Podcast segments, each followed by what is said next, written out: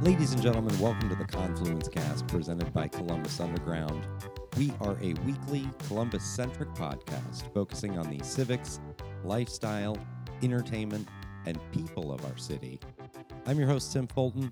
This week, I sat down with Lane Czaplinski, the Wexner Center for the Arts' new Director of Performing Arts. I spoke with Lane about his journey from literature student to arts curator, his impressions of Columbus, and some of the exciting shows coming up in the Wexner Center's fall performing arts season. You can get more information on what we discussed today in the show notes for this episode at theconfluencecast.com. Also, the Confluence Cast is on Patreon. Find out how to support this podcast on our website, theconfluencecast.com, or at patreon.com slash confluence. The Confluence Cast is sponsored by Art Makes Columbus, Columbus Makes Art, featuring stories about our city's incredible artists, stories full of inspiration, challenge, passion, and success. For videos, articles, an up to the minute calendar of events, and an artist directory, visit columbusmakesart.com, the resource for all things arts and culture in the capital city. Enjoy the interview. Sitting down here with Lane Czaplinski, the incoming director of performing arts here at the Wexner Center for the Arts. Lane, how are you? I'm great. It's great to be here. Yeah, no, thank you so much. First of all, welcome to Columbus. Welcome to the Wexner Center. What's your background? What brings you to us? I somehow, as a washed up English major from the University of Kansas, ended up in the world of performance a few years after graduating. I um, through an unlikely set of circumstances, met the woman who was the presenter at the University of Kansas, who presented the shows Laurie Anderson, Miami City Ballet, all the things that I saw when I was in school. And when I met her, mm-hmm. I realized that all the shows I had seen when I was on campus hadn't just magically materialized that there was actually an industry behind there was a process that. behind it right yes so I really entered the arts administration field, as I call it, as an enthusiast. I had a was offered a front of house position was my first job, and quickly moved into the box office as an assistant box office manager, and then was promoted to box office manager. And one of the breakthroughs for me was the fact that I um, and well, there were two actually. One was that as a literature major, I could read and write, so I was started proofreading grants. And okay, once you start, that is always the person who moves up a little bit quicker. Yeah. So once you start proofreading grants, you do what? You, you start, start, writing, the grants, right? Which starts getting you dangerously into program design because you got to eh, figure out what people will pay for. Exactly, right. and so that really that led to me becoming an education director, and then eventually from there, I was hired to go to the Brooklyn Academy of Music, but you know, the other thing that happened in Kansas because the woman Jackie Davis who ran the program was a really really great at her job was she brought in a really high caliber program. So, you know, I was in a situation where I'm sitting as a young 20 something, you know, sitting next to Philip Glass asking him about how he felt about being labeled a minimalist. You know, wow, that was that was the question I was able to drum up and ask Phil at the time, or or you know, sitting there talking to Merce about John's macrobiotic diet, or this is Merce Cunningham, yeah, okay, or you know, sitting there with Ohad Naharin in a master class and watching him talk about baby hands and Gaga technique, or walking outside with, with Bill T. Jones to confront the minister Fred Phelps and his uh, bigoted protesting. You know, so it was, was, all in Kansas. Yeah, okay. yeah, and it, it, had a lot of that sort of Peter Sellers being there feel to it. Right, and definitely on the job training, but you know, I would say that on the job training and then the ability to begin thinking and articulating in print programs or ideas or community engagement thoughts that really led to i think my continuation and, and ultimately into the job that i have which everyone always asks what qualifies you to be an artistic director? And okay. I'm i don't think there's anything that qualifies me to be an artistic director but i do think that that sort of training that writing grants while i was looking at shows and trying to figure them out right. kind of got me into a mode of even if naively considering what I thought about something and then being maybe just naive enough to put it in print or to articulate it outward. Right. Well, Which- and that here's the time during this episode where I give my full disclosure that I used to work at the Wexner Center for the Arts and I was in the marketing department and the thing that always surprised and impressed me was the ability of the programming staff to articulate the work and to write about whether it be dance or whether it be a film or visual art, which in my head is a lot more difficult depending on how much material you have to work on. It's quite a talent. So there's your kudos right there. From there, from BAM, you went over to the West Coast, over Yeah. to Seattle on the boards, right? Yeah, I was in New York from uh, 99 to 2002. September 11 happened, and kind of just after that, the position at On the Boards became available, and they did a national search. And because I worked, worked at a prestigious institution, kind of had a, a good foothold in trying to go for that job. And And, and I'm sorry, can I ask? September 11th was sort of an impetus for you to want to get out of the city. Well, it was it was more than that. I mean, I think my my job at a lot of cultural institutions at that time felt like there was going to be a shrinking of of their budgets, and so Right. the, my my job was going to be in jeopardy, and so it just so happened that the on the board's job and the opportunity to actually keep evolving in my career opened up, and so I was able to kind of jump lily pads. Got it. Uh, and so, what was your role there? At BAM. Yeah. my first No, day- I'm sorry, at, on the boards. I- on the boards. My my role was artistic director. okay. I had never been an artistic director and wasn't sure what that was, but yeah, I was hired and, and moved there in 2002, and that's where I've been for the last 15 years. Gotcha. And so now that you're here at the Wexner Center replacing Chuck Helm, the former director of performing arts, who was here for 26 years, Mhm. almost the entire history of the Wexner Center, can you sort of give the outsider's perspective outside of Columbus, Ohio, of the Wexner Center? Because on the boards worked with the Wexner Center. Mhm. Can you talk about sort of, I think that frankly in Columbus, the Wexner Center is slightly underappreciated in sort of the caliber of work that it brings here. Can you just talk about how the Wexner Center is perceived outside of Columbus? Yeah, I mean, it's a legendary institution. I remember when I was working at the Lied Center at the University of Kansas and seeing one of the the little books, little brochure booklets that the Wexner Center put out, and Oh, the calendar? Yeah, Yeah. but it, but it was a at the time they used to put out these thick little dense program books. um, Yes. they and the kind that you wanted to kind of sink into a couch and read, and every page sort of privileged whether it was a particular world premiere or a music act or a new initiative or directions to the restroom. Everything sort of had equal weight and gravitas in this in this program, and Mm-hmm.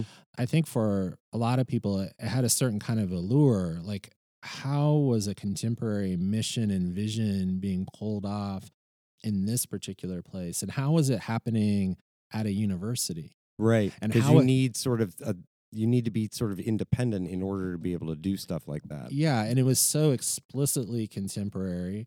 It was so explicitly multidisciplinary. Mhm. The fact that it had visual arts, film, video, and performing arts all apparently on equal footing. Mm-hmm. So I think that there were a couple other things I think simultaneously that that occurred. One is that the the center developed a reputation for investing heavily in the development of new projects, Mm-hmm.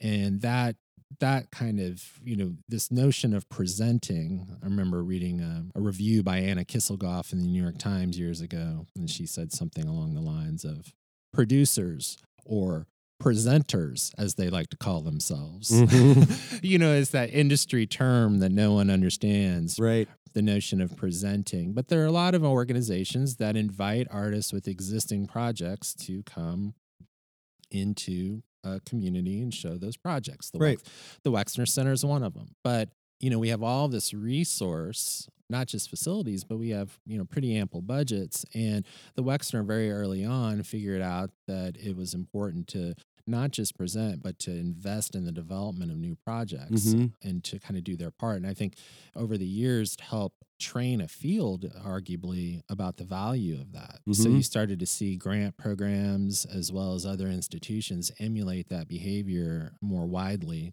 and use facilities that are usually reserved for presentation used all of a sudden for production. And I think that that's really been a fairly new proposition over the last 15 years or so. Mm-hmm. You know, simultaneously, Chuck did an amazing job of presenting music. Yes. And if you think about what that is culturally, you know, you're presenting what I like to call weird art, Mm-hmm. dance and theater, you know, Right. stuff that's hard to describe. It's it's abstract. It's but then on on the side of that, you're presenting, you know, an early show by Cat Power Mm-hmm. or broadcast Mhm. or and suddenly, you know, your street cred right. you're not just the artsy fartsy venue, but you're doing stuff that has sort of popular cultural cachet. Right. And I think that that also added to the allure of of the joint. Yeah, absolutely. Well, and it's a testament to the to the good work that Chuck did over the 26 years that he was here. For those that are familiar with the programming at the Wexner Center, what background do you bring? What sort of changes do you think that people will see? Because while you do sort of own this season, it's pretty much Chuck that booked it. No, he programmed. Yeah, he, Okay. he totally programmed the upcoming season. okay. That's a real luxury for any producer, curator, programmer. Yeah, you have- get some time to sort of get your feet wet, right? Yeah, and it's not even it's not even a lot of time. I mean, people. That's one of the questions people in my field get all the time. Like, well, how far out do you program? Right. And it's usually you know a year to two years in advance. One of the neat things about this institution is that there's infrastructure built in to both do long term planning where you Mhm. could get really far out on the development of a new project or the realization of just a complicated project Right. as well as be responsive to projects kind of in the short term. Right. An like the, opportunity. the next Wex series where like you're going to be able to bring in an indie rock band and you've only got a turnaround of two months and if you can make it work with the schedule of the facilities absolutely Yeah, that's exactly, and that's that's one of the reasons Chuck was able to to pull off the the musical program that he did. hmm You know, I I'm very cautious about getting lulled into the conversation about change. And here- Okay. and here's here's why. It's not to imply that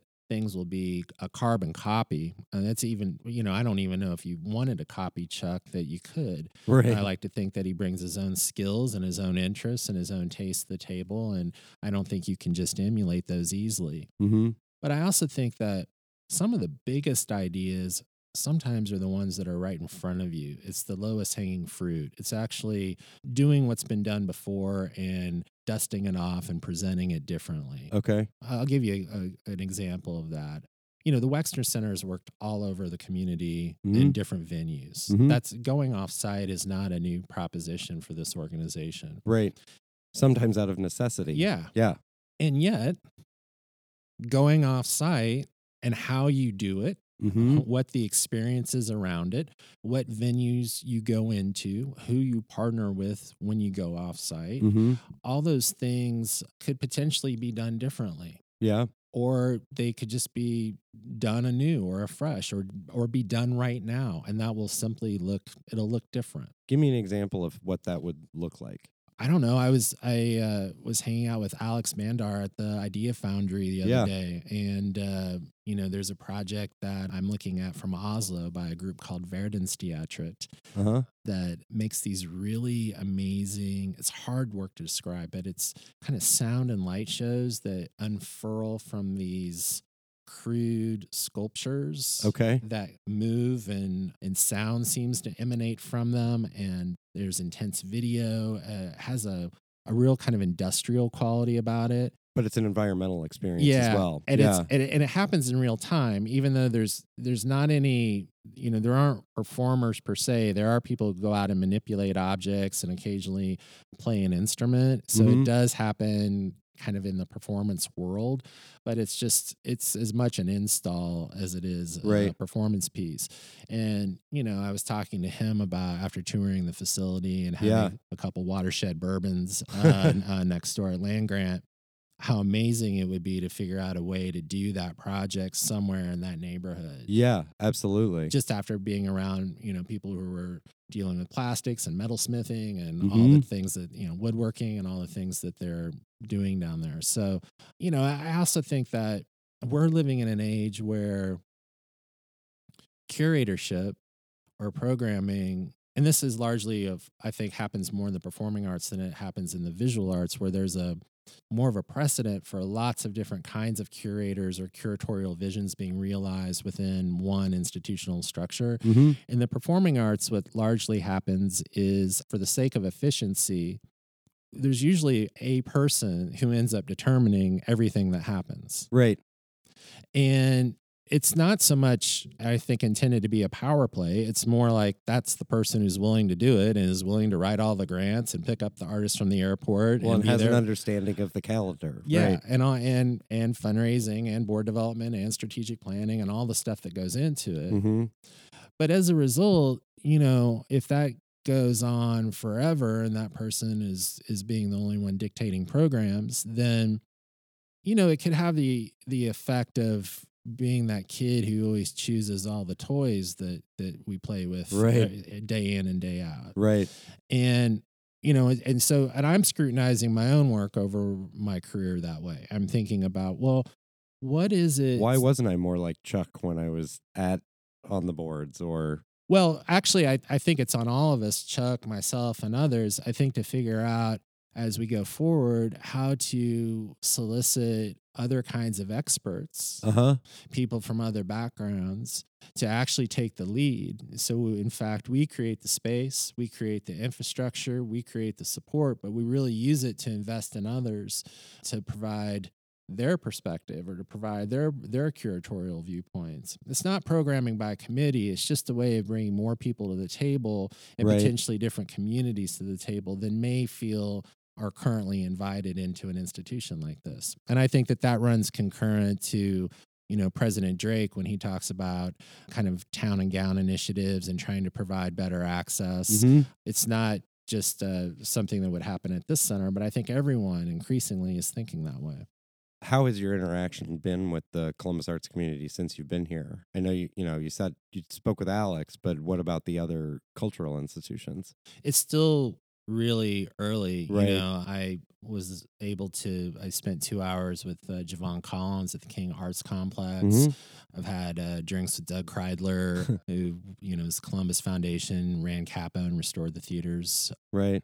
This is that layperson, the outsider's perspective on what the the movers and shakers of Columbus. Uh, Right. I uh, just reached out to Mark Lomax to talk about jazz. You know, it, it all takes time. Uh, I've talked to some different choreographers. You know, I'm friends with Bebe Miller, mm-hmm. who's a, an emerita professor. I think emerita was the title that she was given. Yes. But she's a friend and somebody that I'll continue to work with. Uh, and she's been a fixture in this community and on this campus. And I consider her to be a real leader in the field. And in fact, she's one of the people that I'm thinking about as, a, as an example of how I can pass the ball to Bebe and and help her, you know, kind of lead the way with a particular aspect of the programming. So Mhm. you just continue to you don't ever know a community. You have to like be in it. You have to keep talking to people and But so far the the the feedback and the your perception of it has been positive. Oh, it's been amazing. I mean, I tell I tell everyone that it feels like I'm in the right place at the right time. Yeah. And everyone says, you know, Columbus has been changing a lot over the last 15 years, Mhm. but like particularly in the last 3 to 4 years, it just feels like a very different city. Yeah. And so, you know, I moved here with my partner Lauren and we're living downtown and it was a real conscious effort to I just felt like downtown was changing a lot. And Mhm. so from the outside coming in, it just felt like kind of an interesting place, especially if we're always going to be on campus because I work here. It felt like an opportunity to be off campus and Yeah. deal with another part of town. Good.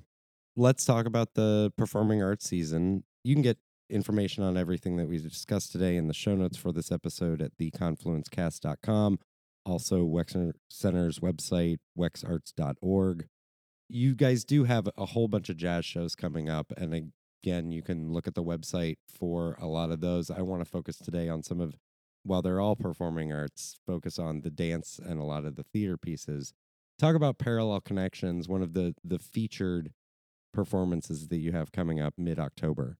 Well, I think it's a great, it's a unique opportunity because it is the dance department and BalletMet along with the Wexner Center, Mhm. and uh, it's and really it goes back to those partnerships that you were talking about. Yeah, and you know, BalletMet is really taking the lead to create an evening of four different dance works that will happen on the bill. One is uh, James Kudelka, another there's William Forsythe, Merce Cunningham, and Ohad Naharin. So all really interesting choreographers. And then there are Those are works by them. I mean, yes, to be clear, that they created right. and that are being set on various configurations of the ballet, students from the dance department, and then I believe the final number, the ballet and students from the dance department. That's fantastic. Yeah. And so, how are those? I assume the Wexner Center has a hand in sort of the preparation of that. Much more as a producer, but it's really at this point now going forward, you know, at this point we were kind of the an organizing agent and bringing people together but now at this point as the work is being made it really is BalletMet and the dance department Gotcha. who are in rehearsals, who are who are you know creating that material to be seen, you know, in the upcoming several weeks. Gotcha. Talk about SQÜRL featuring Carter Logan, Jim Jarmusch, and then films by Man Ray that's coming up in early November.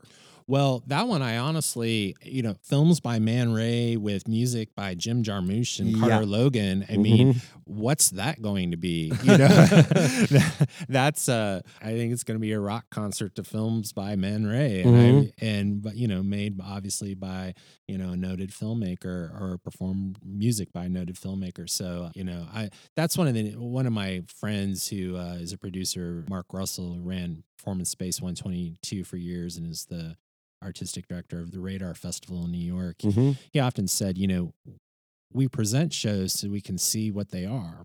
Right. you know, it's not always, it's not always If I didn't bring this here, I wouldn't get to see it. exactly. And I feel like that this is one of those opportunities. So I'll, I'll get to experience what it is with everyone else. Right. Well, and it should be noted when do tickets go on sale to the public?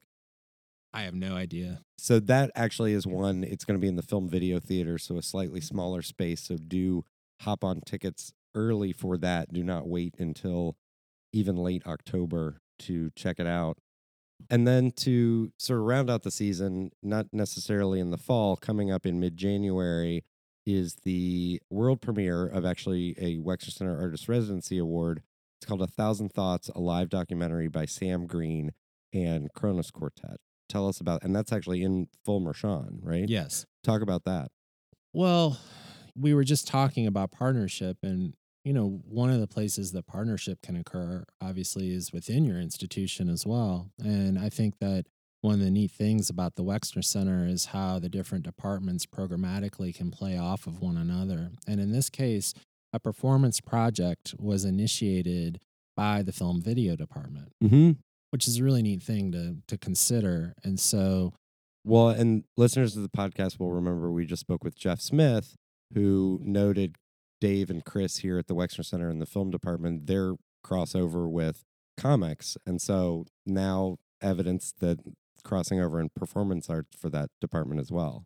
yeah, and then the synergy there, though that's such a squirrely word, but is is that Kronos already had a relationship to the center, you know, was here just years before with Right. Laurie Anderson. Right. And Kronos has, you know, organizations like the Wexner all uh, owe a, a debt to Kronos because they are the avant ensemble that, you know, first played Purple Haze in a chamber music format and right. created a, an opportunity for new composition to be heard in chamber music halls. Mhm. And so, you know, there are a lot of artists who've been inspired by Kronos. And so to to have a documentary created about them as they're on stage in the way that Sam does, which is to create uh, a live narration, is really interesting. And I think another example of what we were just talking about, even with the Suzanne Bocanegra project, Mm-hmm. that a different way of entering narrative into a live performance setting that makes it a uh, feel like there's a little bit more danger and as a result a little bit more it actually feels more real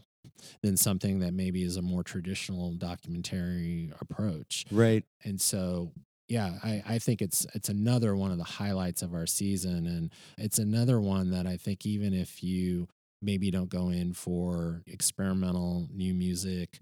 I think that this project will have a lot of appeal because not only are the musicians on stage, but a story is being told about them, their history. And I think that'll be really exciting. If there was a theme for this season, would you would it be something around like new ways to look at narrative or how how are you thinking about this season?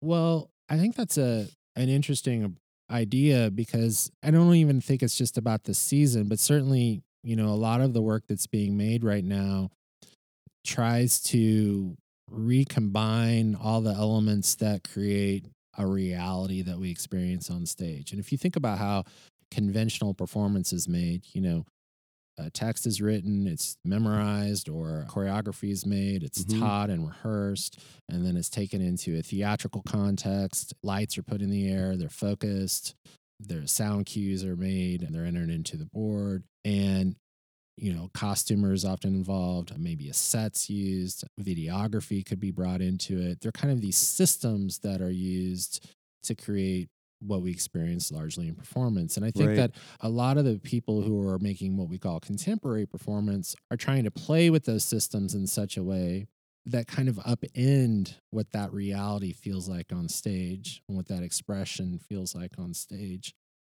I mean, Bebe Miller, who you'll be interviewing, as I understand it, coming up, her piece does that same thing. It, okay. it, it very much is trying to pull apart how a dance work is made and it almost in real time displays or shows you in a slowed down fashion how a work maybe comes together. Okay. It's called the making room and in my mind what I saw in the in the work in progress that she showed here a few weeks ago really displayed a unique approach that, in my mind, it even evoked uh, Pina Bausch uh, for me. It, okay. It, it, really kind of deconstructed how a dance is made and kind of put it back together in front of an audience's eyes. That's great. Yeah. First of all, Lane, thank you for your time. We're going to wrap up with a piece by Bill Frisell on the occasion that he's going to be here performing on October 8th. Can you talk about Bill Frisell and the the piece that he's bringing in October? Yeah, it's a collaboration with the Bad Plus, and it it's poignant for me because it it really is uh, comes about because of my predecessor Chuck Helm, mm-hmm. and you know the Bad Plus talks about being inspired at an early stage of their career, watching the the performances, the music performances at the Walker Arts Center where Chuck was doing the musical programming mm-hmm. with artists like Bill Frisell, and so when he approached them about doing a project they said they wanted to work with Bill. They wanted, and it, and basically was like, yeah, we want to work with Bill in the way that we used to see him at the Walker Arts Center because those were so inspirational for us. And so just thinking about how Chuck's role in shaping, supporting an artist like Bill, who's mm-hmm. obviously mm-hmm. a leader, and then as well as next generation artists like the Bad Plus, and just thinking about his role with those projects and those artists. Uh, yeah, it's interesting for me. Great. Well, let's wrap up then with some music by The Bad Plus. Lane, thank you again. Thank you. Thank you for listening to the Confluence Cast presented by Columbus Underground. Again, you can get more information on what we discussed today in the show notes for this episode at theconfluencecast.com. Please rate, subscribe, share this episode of the Confluence Cast with your friends, family, contacts, enemies, your favorite programmer. If you're interested in sponsoring the Confluence Cast, get in touch with us. We can be reached by email at info at theconfluencecast.com. Our theme music was composed by Benji Robinson. Our post production engineer was Philip Cogley. I'm your host, Tim Fulton. Have a great week.